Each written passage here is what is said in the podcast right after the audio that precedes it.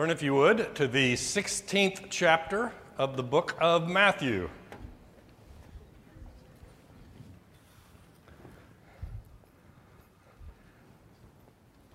Two weeks ago, we talked about Peter and his discussion with Jesus about who Jesus is, was, and we will have more discussion about that question today. Jesus, I mean, uh, Jesus asked the apostles, Who do the people say that I am? And they said, Elijah, John the Baptist, one of the prophets. And then Jesus said, Who do you say that I am? And Peter answered for the group and said, Thou art the Christ, the Son of the living God. And Jesus said, Right answer. Good answer. Flesh and blood did not reveal this to you, but God revealed it to you. And we had a long discussion about what that meant because Jesus then said, Upon this rock, this rock of this confession, I will build my church, and the gates of hell will not prevail against it. And then immediately Jesus starts telling them that he's going to go down to Jerusalem. He's going to go down to Jerusalem and they're going to kill him. They're going to beat him and then they're going to kill him. And Peter says, Heck no, that's not going to happen to you. I will not let that happen because they had this different idea in their head about who the Messiah was going to be, what he was going to accomplish. And getting killed by the religious leaders was not high on the list. And Jesus turned to him and says, Get behind me, Satan. You are not thinking about the things of God, you are thinking about the things of men. And then in last week's lesson, we picked up with a discussion about what it means to follow Jesus, starting in verse 24. We'll just read what we did last week and then pick up from there. Then Jesus told his disciples, If anyone would come after me, let him deny himself, take up his cross, and follow me. What does it mean to be a disciple of Jesus? Number one, deny your own will. What is it that I want to accomplish? We set that aside to do what God would have us to do. And in our modern day, that's exceptionally unpopular and exceptionally difficult. We live in a very self centered age. You watch every commercial on TV, you talk to people, and it's what is in this for me? What do I deserve? What do I need, want, desire right now? And God says, take all that and set it aside. When they asked Jesus why he did what he did, what did he say? My will is to do the will of the one who sent me. And that is what Jesus calls us to do also. Deny yourself, take up your cross, take up the instrument of your death. Ugh. You know, I mentioned last week, we have this idea that you know, a cross is a piece of jewelry. They're real nice, they're pretty stained glass windows in churches that wouldn't have meant anything to the disciples at this point. The cross was an instrument of death and torture that the Romans had inflicted upon the people. And Jesus says, Take up the instrument of your death and follow me.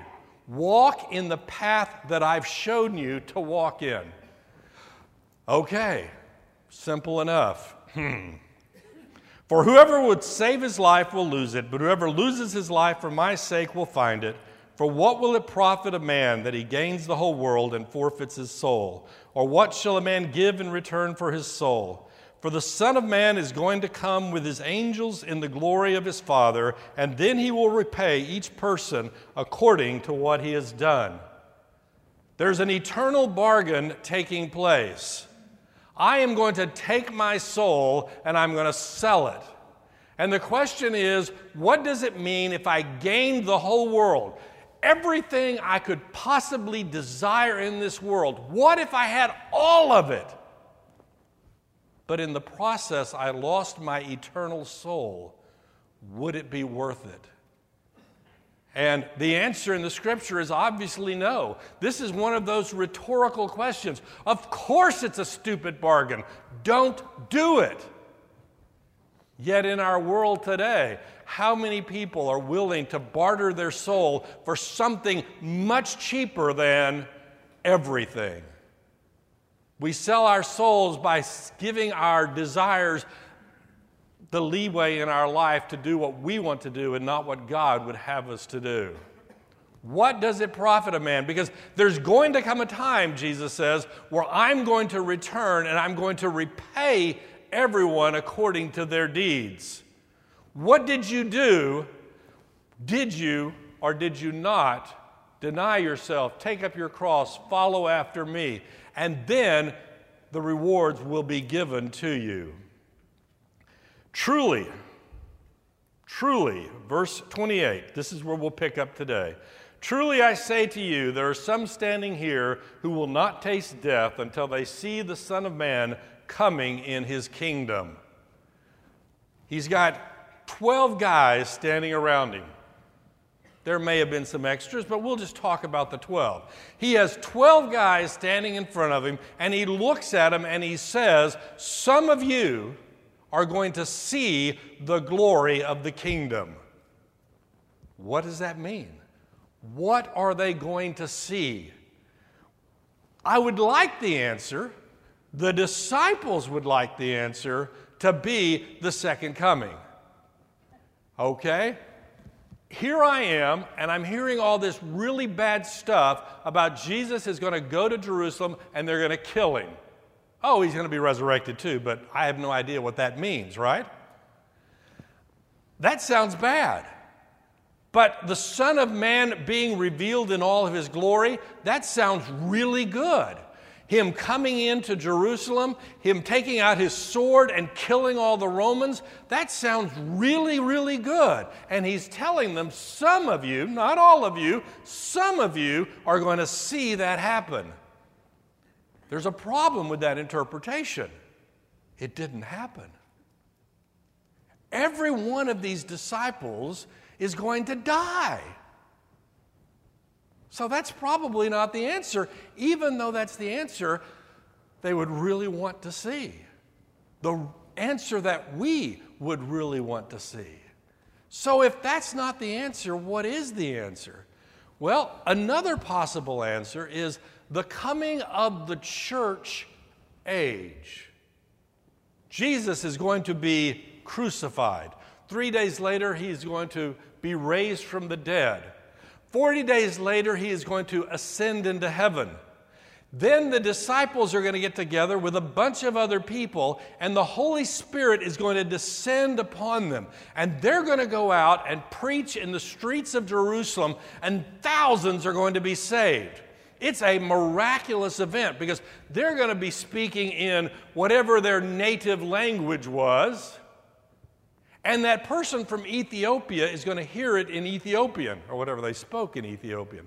That Roman is going to hear it in Latin. That person from Persia is going to hear it in Persian. It is a miraculous event. And people are going to go, these are just ignorant fishermen, and look what they're doing. And they're going to go and respond to the gospel, and the church is going to grow in a huge way, and the kingdom is going to be ushered in. Maybe that's what this is talking about. And then later on, give it another 30 years or so, the temple in Jerusalem is going to be destroyed all of Jerusalem is going to be leveled by the Romans, and there's finally going to be this break between the Jews and the Christians, and they're going to come apart because for the beginning of the church, the Jews who became Christians remained Jews and Christians kind of simultaneously.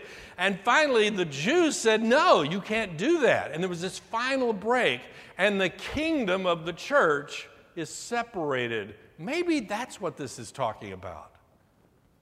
It's a good answer. I like it. But I think there's more to it than that. What does it mean when Jesus tells them, Some of you are going to see the Son of God in all of his glory? What does it mean? Let's keep going. And after six days, Jesus took with him Peter and James and John, his brother and led them up a high mountain by themselves. Okay, we're still probably in the northern part of the Sea of Galilee. There are a couple of mountains there that people say, ah, it's either that one or it's that one, so I won't pick one. And he says, Okay, you disciples, the rest of you stay here. I'm going to take three of you, and we're going to go up on the mountain and have a little time alone.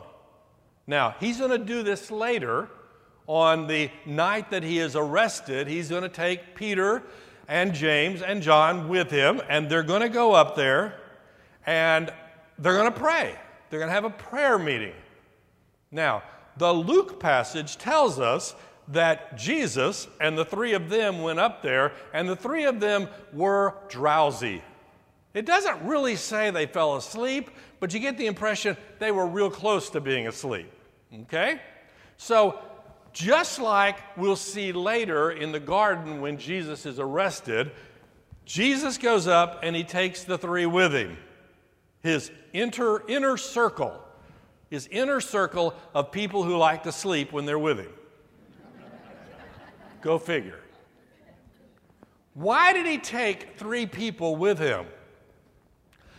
The Old Testament makes it very clear that when somebody is charged with a crime, you have to have two or three witnesses to verify the event.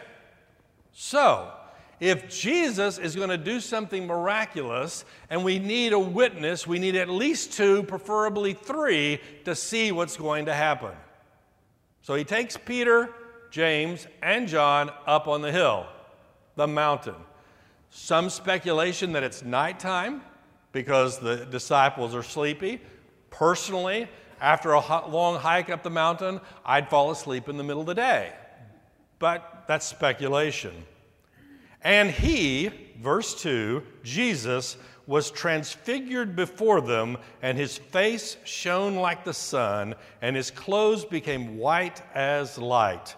And behold, there appeared to them Moses and Elijah talking with him. So, you're up on the mountain, you're praying.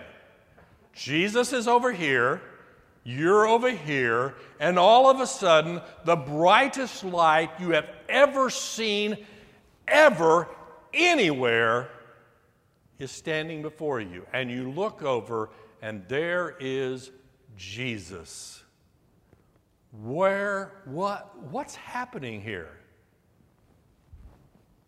Verse 28 of chapter 16. Truly I say to you, there are some standing here who will not taste death until they see the Son of Man coming, coming in his kingdom. What Jesus is doing for them is he's giving them a picture of who he really is. Please. Well, that's what it would be called in the Old Testament.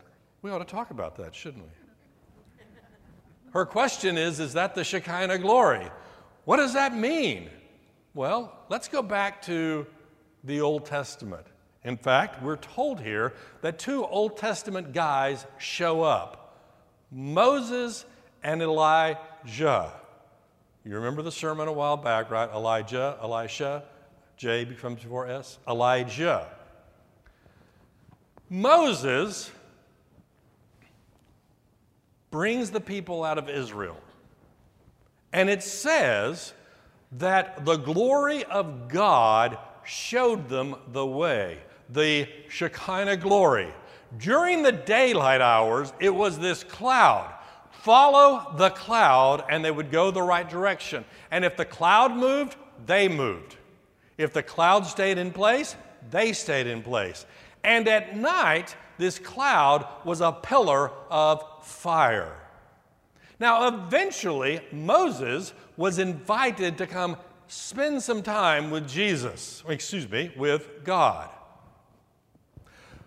Spend some time with God. So he goes up on the mountain to receive the Ten Commandments. You know this discussion, right?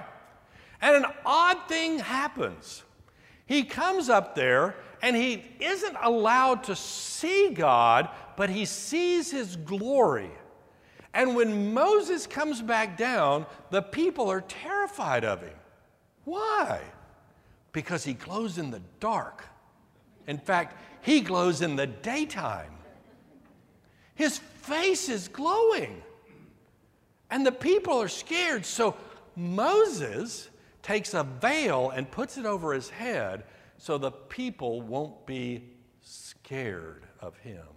Now, where did that glow come from? It came from being in the presence of God. But like the moon today, the moon generates no light. I had this discussion with one of my children just a couple of weeks ago. The moon generates no light. Then how do you see it? Last night I was out walking, a full moon, lots of light. Where did that come from? It's a reflection of the sun off the surface of the moon to our eyeballs, and we see it. That's what Moses was getting. The reflection. The people were seeing the reflection of God off of Moses, and it scared them. Guess what? That's not what is happening to Jesus. Jesus is not a reflection, He is light. Go back to John chapter 1. The light came into the world and the darkness hated him. That's a whole different discussion. So, Moses, Moses, every time he goes and spends time with God, he comes back and his face is glowing and he puts on his veil.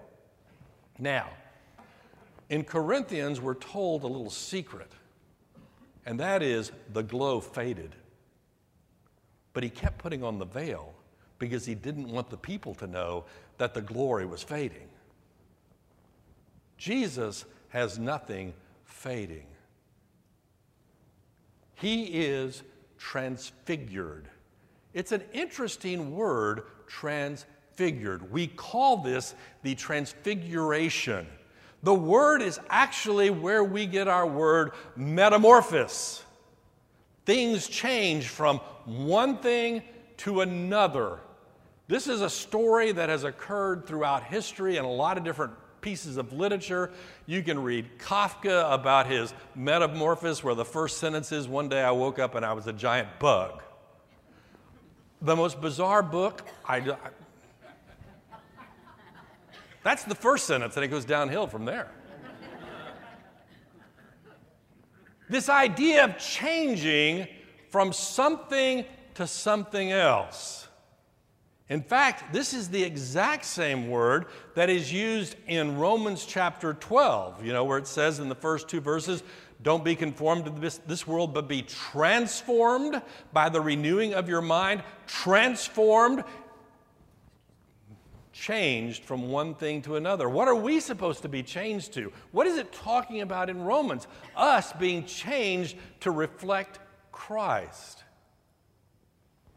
What was Christ changed to? The interesting thing that we need to remember is Christ in this transfiguration was not being changed to something that he wasn't. What he's really, what is really happening is he's being unchanged. Is that a word? It is now. I just made it up.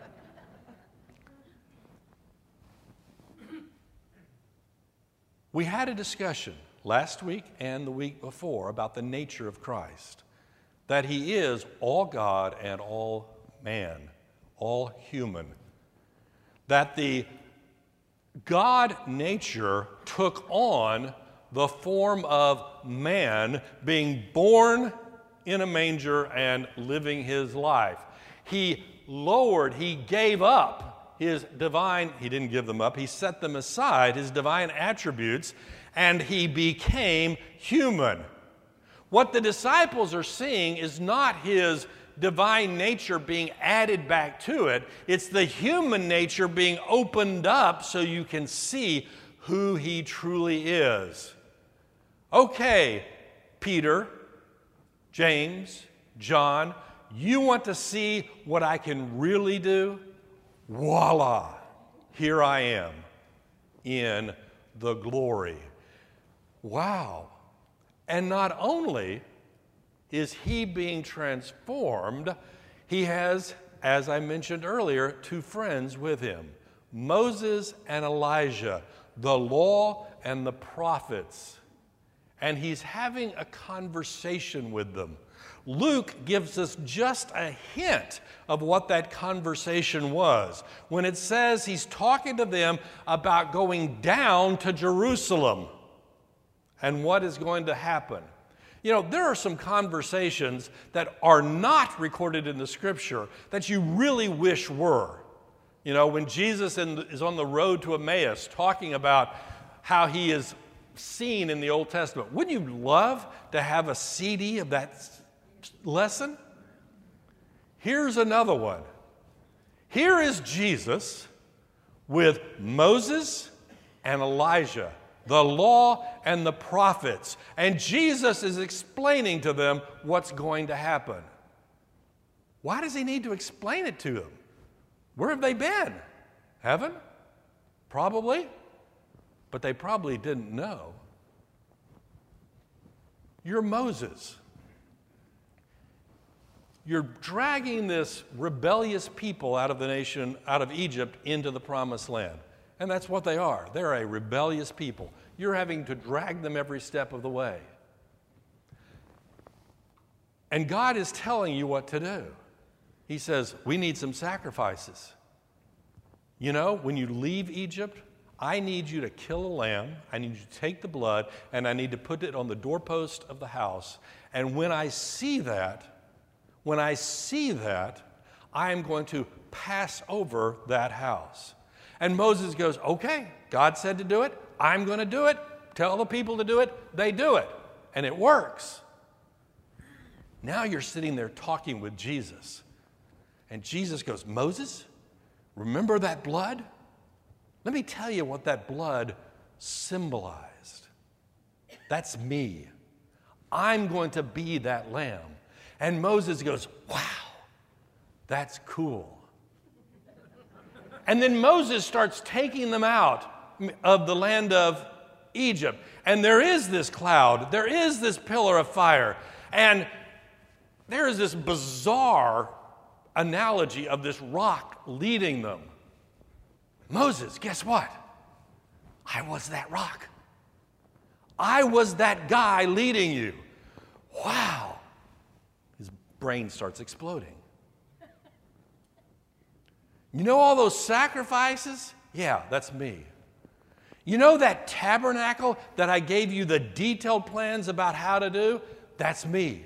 Remember the priest that I gave you very detailed instructions on what the priest could and couldn't do? That's me. And Moses goes, Wow, that's cool. Okay, maybe he didn't use that word.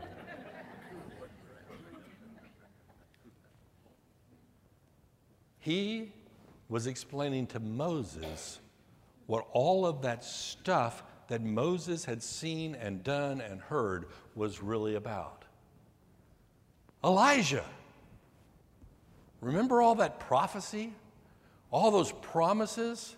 All that struggle you had with the Baal worshippers and the promise of better and more, I'm the fulfillment of all that.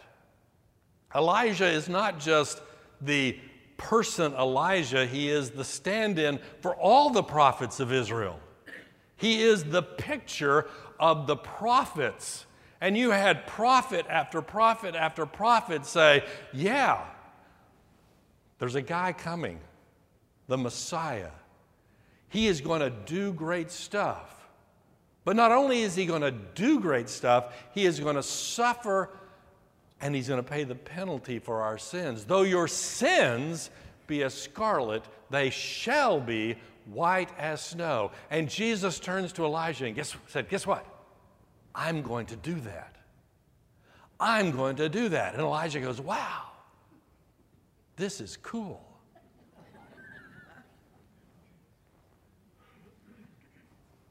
So we have Peter, James, John, three witnesses to bear witness that they see the event.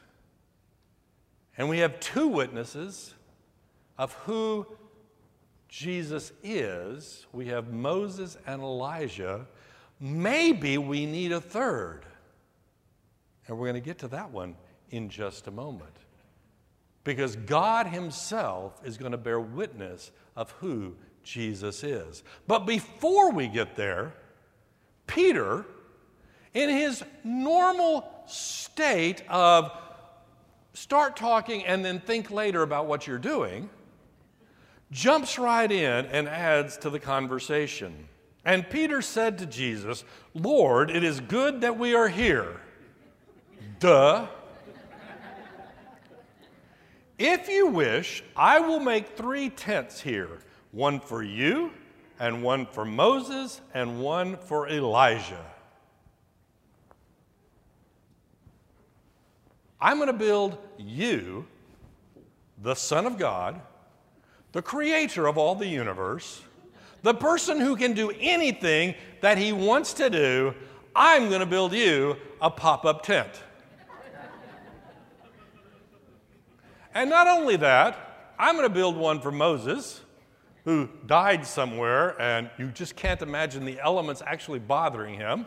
And I'm going to build one for Elijah, who didn't die but was carried off in a chariot to heaven and is probably okay on top of the mountain by himself. Why did he do this? Why did he say this? Well, back to that Old Testament stuff, remember? The Jews had a festival, a feast, where they would go out and they would live in tents for a week. Why would they do that? To remind them that they were wandering the earth, that they did not have a permanent land, and to remind them of what God had done for them. And Peter since he has no other category to put this in, says, let's remember what God has done for us. Let's build a tent. Now, he also just wanted to do something. I mean, let's face it, what are you going to do when your boss starts glowing and all of a sudden the two most important people from Jewish history just show up? And I also think it's interesting we are not told that they have name tags on. But somehow Peter knows who they are. That's Elijah and that's Moses. There's no question. He knew who they were. And so Peter, in his desire to do something, anything, says, Let me build y'all a tent. One for each of you, and we can just sit up here and enjoy ourselves, and all this rubbish about going down to Jerusalem will pass away. We won't have to do it. We won't have to suffer. We can just stay up here on the mountain, and people will come to see us because this is a wonderful experience. Now, this is one of the origins of the, the word a mountaintop experience. I mean, this is the standard by which all mountaintop experiences are judged. You can look at this, you can look at Moses going up on the mountain, whatever it is. Here it is. We talk and we refer to certain times in our lives as mountaintop experiences where you feel really close to God. You feel the presence of God. It could be a church service, it could be up on a mountain. You go up on the mountain and you feel close to God. It could be a relationship that you have. Everything is working for that moment in time, and you want that to stay. I want to feel like this forever. And that's what Peter wants. I want to be here with Jesus, Moses, and Elijah. Oh, yeah, and James and John too. I want to be here forever. And you know what? I don't criticize Peter for wanting to do that except for the small problem that it isn't what God wanted him to do. It isn't what Jesus wanted him to do. To me, it's fascinating that whenever you do experience one of those mountaintop experiences, what usually comes after it? Depression. Let's get back to Elijah. Let's talk about real mountaintop experiences. Elijah on one side of the mountain, the prophets of Baal, hundreds of them on the other side. And they say, let's have a duel. I'll build an altar, you build an altar. I'll pray to my God, you pray to your God. We'll see which one lights the fire. So the prophets of Baal build their altar. They start wailing, they start cutting themselves, praying to their God, God, light the fire. Elijah starts mocking them. Maybe he's asleep. Yell louder. Nothing happens. Elijah tells the guys, Go get some water. They pour buckets of water on his altar.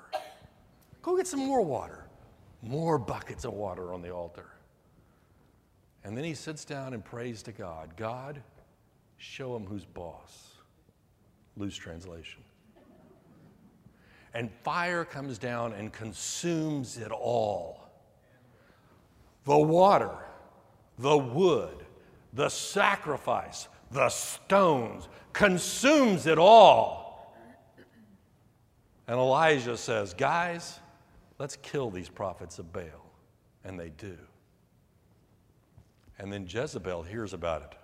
Those were her prophets of Baal, by the way. And Jezebel says, Before this day's over, you're going to be toast. I'm going to kill you.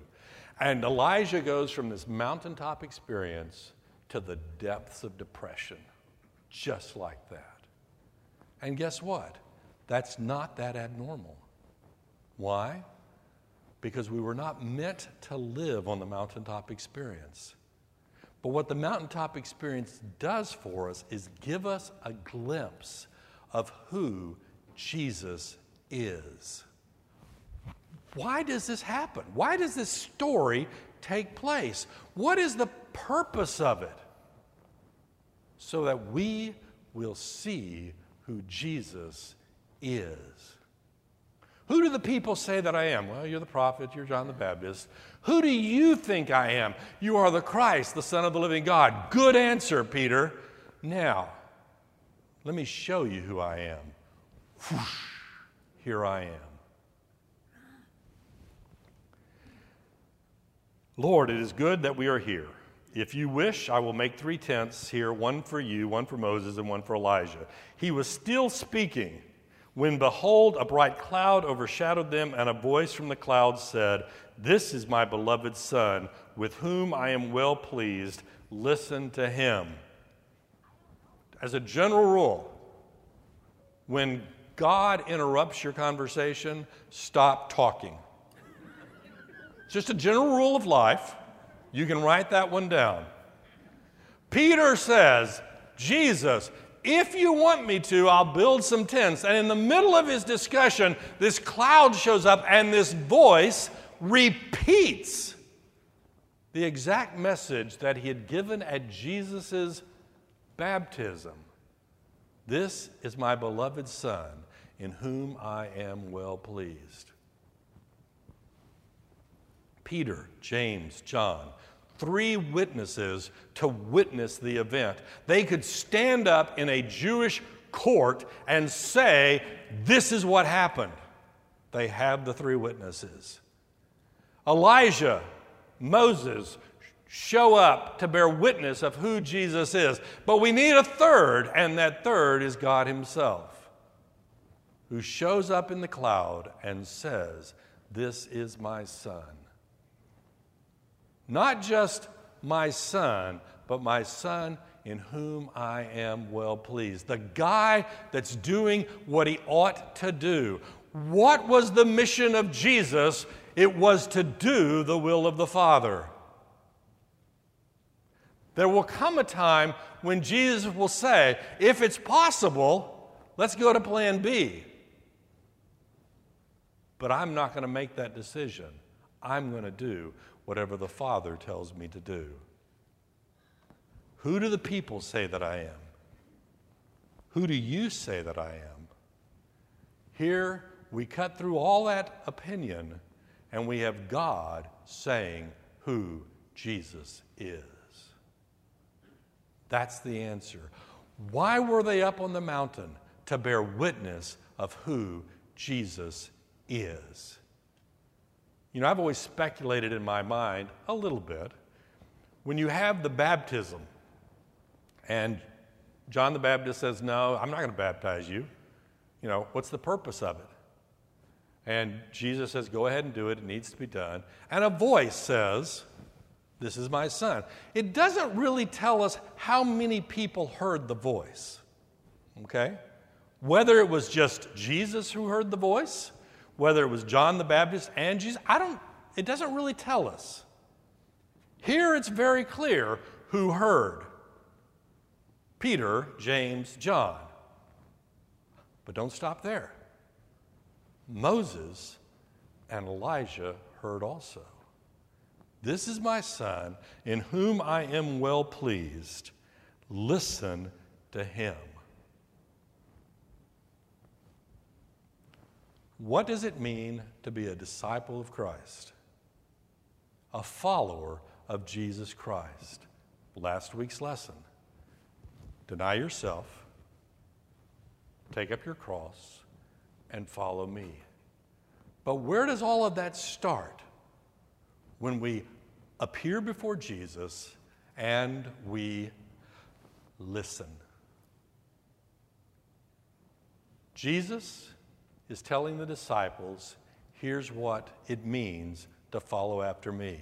Read all the Gospels, all four of them, and you'll hear what Jesus is telling the apostles to tell us what we need to know. Guess what we're supposed to do? We're supposed to pay attention to that.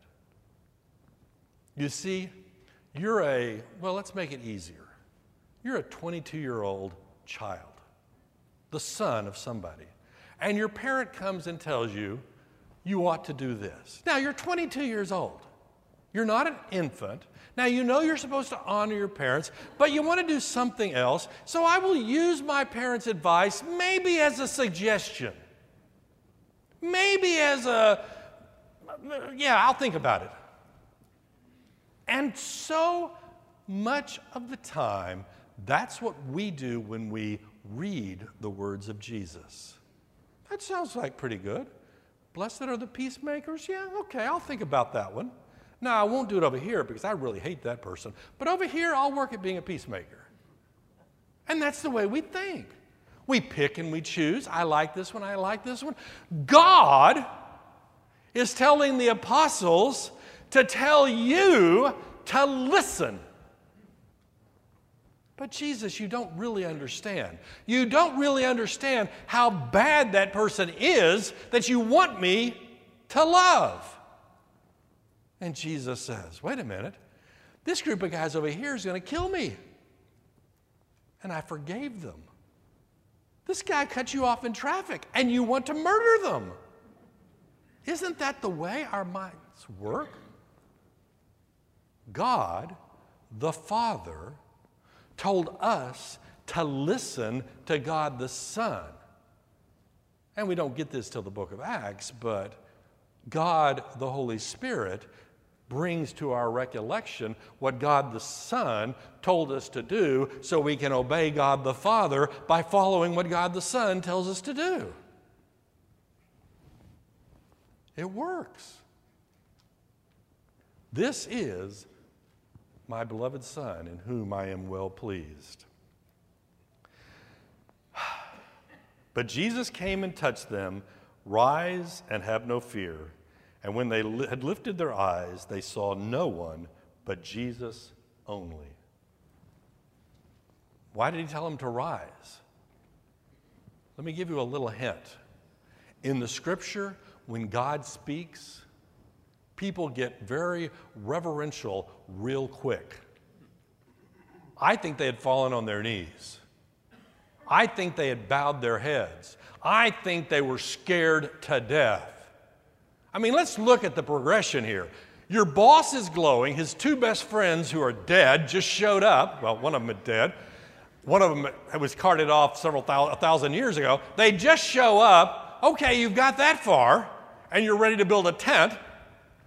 And then God Himself speaks. How do they know it was God? They knew it was God. Okay, you and I may struggle sometimes. Did God really say this to me? That's not one of the cases right here.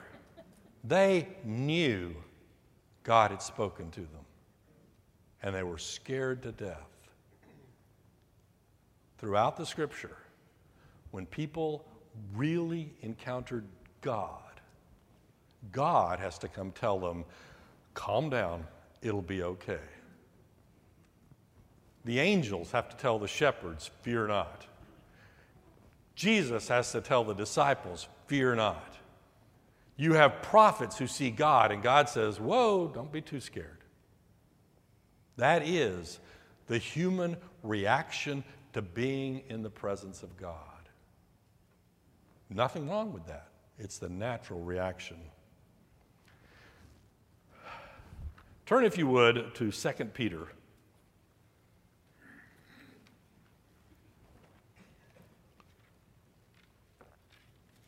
Remember, Peter was up on this mountain. Peter saw all of this. Peter did not forget. 2 Peter chapter 1, verse 18. No, verse uh, 16. For we did not follow cleverly devised myths when we made known to you the power and coming of our Lord Jesus Christ, but we were eyewitnesses to his majesty. What was his majesty? The fact that he taught real well? Well, that's good. He did teach real well. That's why God told us listen to him. Today, so many people want to view that as the only thing we need to remember about Jesus. He was a really good teacher, he taught good stuff. Blessed are the peacemakers. Good stuff. Go do it. But is that all there was? Or was there more to his majesty? Well, we saw him crucified. We saw him raised from the dead. We saw him ascend into heaven. That was really cool. But on this day, on this mountain, we saw the majesty of Jesus Christ. We were eyewitnesses of his majesty. For when he received honor and glory from God the Father, and the voice was borne to him by the majestic glory, This is my beloved Son, with whom I am well pleased. We ourselves heard this very voice borne from heaven, for we were with him on the holy mountain. We were there, we saw what happened, and Peter never forgot it just reading the rest of the passage just because it's so wonderful. And we have the prophetic word more fully confirmed, to which you will do well to pay attention, as to a lamp shining in a dark place. A lamp. We are sharing the gospel, we are a lamp. But the lamp was lit by the glory of Christ revealed to them, which they never forgot a lamp shining in a dark place until the day dawns and the morning star rises in your hearts. Knowing this, first of all, that no prophecy of Scripture comes from someone's own interpretation, for no prophecy was ever produced by the will of man, but men spoke from God as they were carried by the Holy Spirit. I am telling you, people, what I saw. And I'm not making this up, it was revealed to us. This is what I've seen. And it changed Peter's life.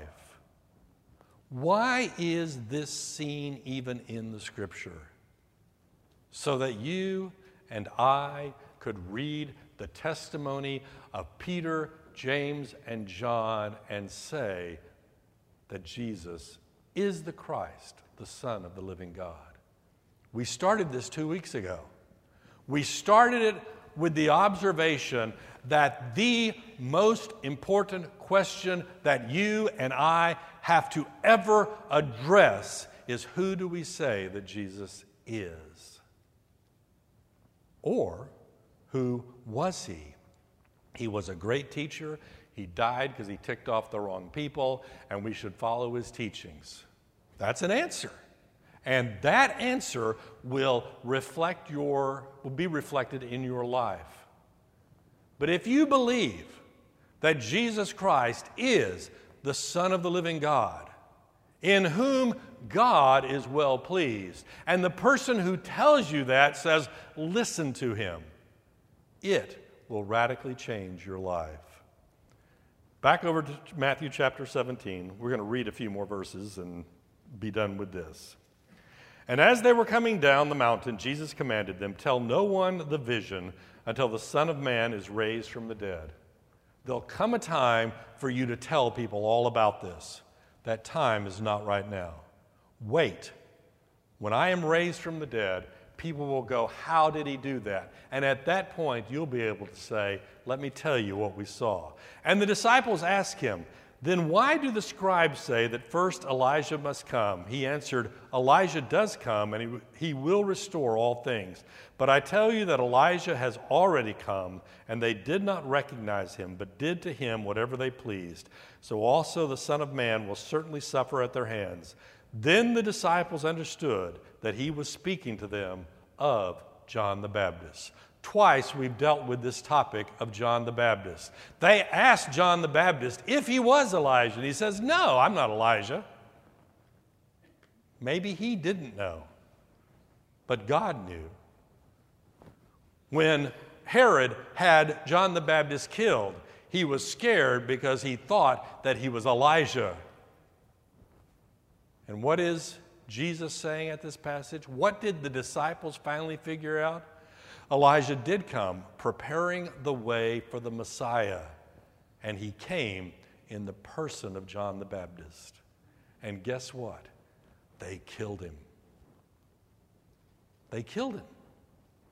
And Jesus tells them, I'm going to suffer too. It's like he's gone to the northern part to get away from everybody, to tell his disciples, this is what's going to happen. And now he's going to turn around and he's going to head toward Jerusalem. He is going to head down the path that God has laid out for him. And what are we supposed to do? Deny ourselves, take up our cross, follow him. But before all of that, listen. What do I listen to? We listen to his words in the scripture, and we listen as the Holy Spirit brings that recollection of those words and tells us, you know, at this point in time, there's where that scripture applies. Go do it. And that's what it means to follow after Jesus. Let's close in prayer. Dear Heavenly Father, thank you for sending Christ I pray, Lord, that you would teach us to listen. For it's in Jesus' name we pray. Amen.